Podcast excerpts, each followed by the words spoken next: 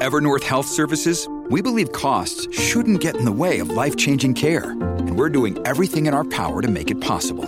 Behavioral health solutions that also keep your projections at their best? It's possible. Pharmacy benefits that benefit your bottom line? It's possible. Complex specialty care that cares about your ROI? It's possible. Because we're already doing it. All while saving businesses billions. That's Wonder made possible. Learn more at evernorth.com/wonder.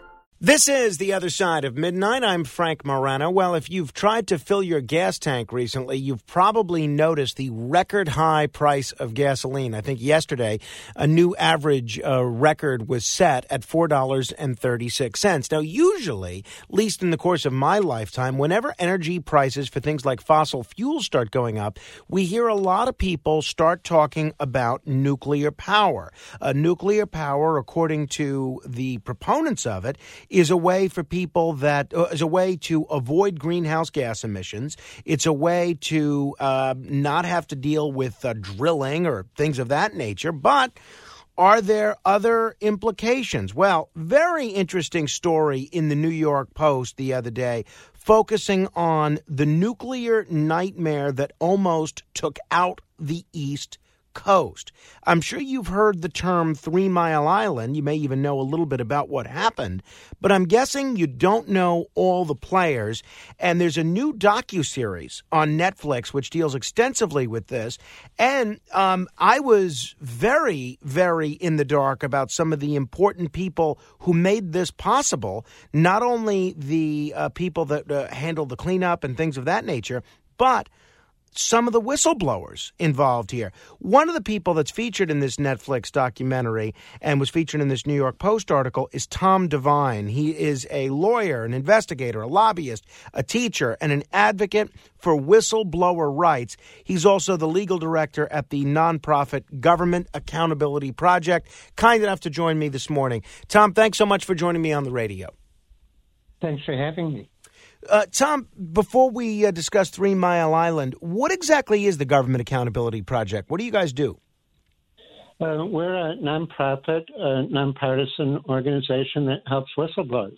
Uh, we, we're lawyers and we defend them against retaliation all the way up to the Supreme Court. Um, uh, we investigate their charges and help make a difference, which is the whole point of uh, that exercising freedom of speech. Uh, we fight all the time to get stronger whistleblower rights and laws. We, led led the charge for about 38 laws that have been passed from Washington D.C. to the United Nations, and then we teach at law school clinic and put up books and survival guides. Um, so uh, other whistleblowers can learn learn the lessons. Uh, yeah, actually, it was uh, Ralph Nader that first brought you to my attention, and uh, as I'm sure you're aware, he's a big admirer of what uh, what you guys are doing. So uh, I think that's that's certainly great. I- explain to folks who may not be fully appreciative of the importance of whistleblowers in private sector companies why they're so important. Why is protecting whistleblowers and safeguarding whistleblower rights such an important thing to do? Well, it, it works in both directions. Um, in terms of protecting the public, uh, it's it gives us a chance to be warned about and expose and stop abuses of power by large corporations that could cause social catastrophes like the Three Mile Island cleanup that almost led to a complete meltdown. Certainly, the the, the corporations were, were willing to risk it um, uh, it, it, can get horrible, dangerous drugs off the market that haven't been properly tested. Uh, um, you know, whistleblowers, they're they're the eyes and ears of the public, and you know, ignorance is vulnerability. Um, we need to know uh, to have control of our lives, what's actually going on. Uh, but they're also a benefit to the companies.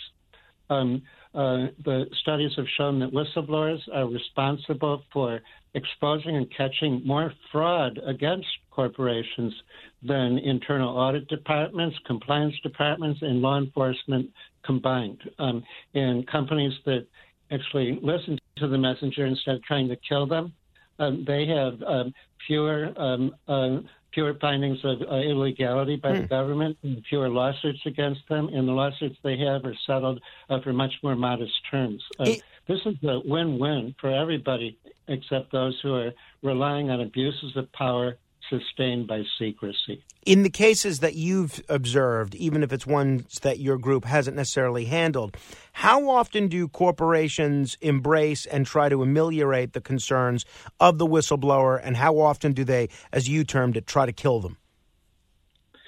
Well, um, unfortunately, um, uh, companies that have worked constructively with whistleblowers are, are more the exception really? than the rule. Um, but those that have have had outstanding results, and that's the reason why uh, the Association of Certified Fraud Auditors um, and PricewaterhouseCoopers in a global survey found that whistleblowers are a resource to corporations um, if they don't retaliate. All right. Um, let's talk a little bit about the Three Mile Island situation. Uh, if people are a little rusty on their history from the late 1970s, or if they weren't born yet at the time, give us a, a quick refresher course of exactly what happened at Three Mile Island. No, they had um, a combination of a technical breakdown and human error that led to a partial meltdown, which means they, they lost control of the radiation uh, at the plant uh, and couldn't shut it down. Uh, and uh, it wasn't a complete disaster like at Chernobyl or Fukushima, but um, it came mighty close, and there was a lot of radiation released. And in the aftermath, they had a humongous cleanup job to do. Um, they had a, a, reactor vessel head, which was the molten rubble uh, of the, the, core of the nuclear power plant, uh, 200 tons, and had to be uh, re- removed. Uh, it was, you know, um, uh, emitting radiation all over the place, uh, and um, that meant relying on a, a polar crane um, that was capable of doing the job if it worked. But its brakes and electrical system had been totaled in the accident. Um, uh, and the the company running the cleanup uh, operation, the Bechtel Corporation, uh, in order to get a speedy cleanup bonus, multi-million dollar bonus for a fast cleanup, so we don't have time to do load tests. In other words, checking if the crane actually could carry weight. Uh, and they decided just to take a chance, make a gamble. Um, uh, all of the, the, the leaders of the cleanup who are conducting it so we can't we can't do this. This is illegal, um, and it's liable to risk a complete meltdown, which will take out the East Coast. And um, they got nowhere. And um, this is in the Three Mile Island power plant. The nuclear power plant was in Pennsylvania, so a, a disaster at Three Mile Island could have had much wider implications and ramifications for the whole East Coast, couldn't it? Oh, it would have taken out Philadelphia, um, uh, Boston, uh, New York City, Baltimore, Washington D.C. Uh, for years. And and why didn't it? What what went right? I guess in this particular instance.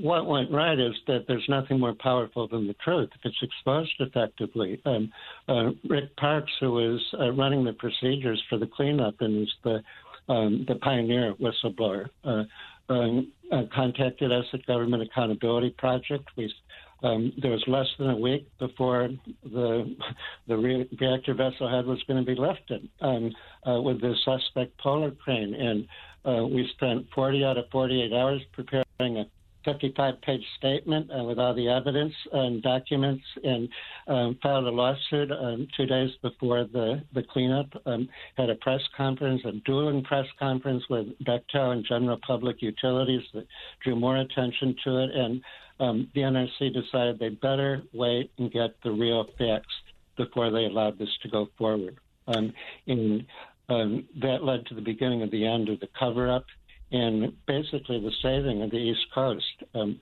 because there was congressional hearings, um, the company couldn't defend itself. The NRC resident inspector, was in, basically uh, in bed with the utility, um, couldn't defend what had happened. Um, uh, there was a major NRC investigation that came out of it, and uh, they found that the cleanup was systematically illegal. Um, but um, six months after uh, Rick Parks and the other whistleblowers exposed the truth, um, and ordered it to be redone from scratch, um, which it was, and there was hundreds of repairs made on the polar crane uh, over the next year. Um, it passed all the load tests, and it still when it lifted the reactor vessel, froze numerous times, including a sustained period over half an hour. Um, so I shudder to think what would have happened if they had tried to rely on that thing without doing a year's worth of work mm. that the whistleblowers exposed. Uh, so the role, and people are just tuning in, we're talking with Tom Devine. He is with the Government Accountability Project. The role of the Government Accountability Project, as it relates to Three Mile Island, was protecting uh, Rick Parks and these other whistleblowers that came forward to call shenanigans, basically, on uh, not only what the utility was doing, but what the folks involved in the cleanup were doing. Um, that's right. Uh, and then to help Rick make a difference, we represented him about the investigations, um, took more statements and uh, other witnesses and supporting information, and funneled it to the Nuclear Regulatory Commission. And you got to roll up your sleeves and do the hard work, um, not just sound the alarm. Hmm. Uh, and it, it, this um, Netflix documentary has a lot of people sort of revisiting the whole issue of nuclear power. I know you're in uh, one of the episodes yet. I haven't seen this docu this docu series. In your role, is this docu series worth seeing? Have you seen it? Oh, it's it was educational for me, even though I was immersed even in a part of what happened. Um, uh, it's it tells um, a, vital part not only of American history, but how important freedom of speech is. Um, um, just not only for democracy, to prevent disasters which threaten our society. Um, uh, if it weren't for Rick Parks uh, and the other whistleblowers at, at, Three Mile Island, God knows what would have happened. Um, uh, we need these people as our voices. And know, I want to make a pitch right now to your listeners. Um, Congress is at a crossroads to modernize the whistleblower rights, which have come badly outdated. What used to be like the pioneer rights are now the dinosaur rights compared to the rest of the world.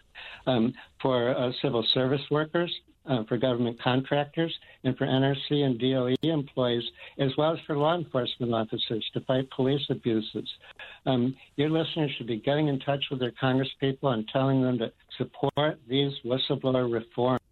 Um, we need them for law enforcement, NRC and DOE employees, civil service employees, government contractors, and we get those.